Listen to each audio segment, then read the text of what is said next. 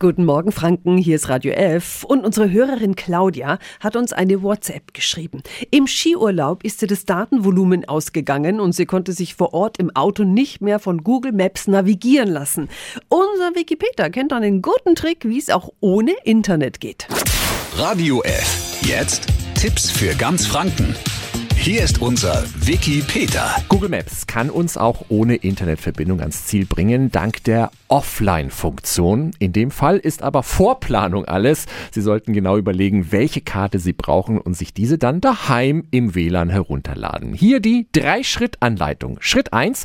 Öffnen Sie die Google Maps App auf dem Smartphone, melden Sie sich mit einem Google-Konto an und klicken Sie dann auf Ihr Profilbild. Im geöffneten Menü wählen Sie die Funktion Offline-Karten aus. Schritt 2.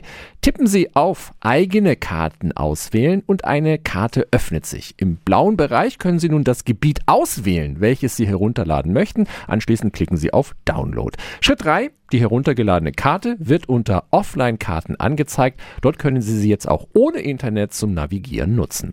Gilt allerdings nur für Autoverbindungen und offline werden keine genaue Reisezeiten oder alternative Strecken angezeigt, da es keine Echtzeitinfos über Staus gibt. Die genaue Anleitung für Google Maps ohne Internetanbindung gibt's auch nochmal online auf radiof.de. Tipps für ganz Franken von unserem Wiki Peter. Täglich neu im Guten Morgen Franken um 10 nach 9. Radio F.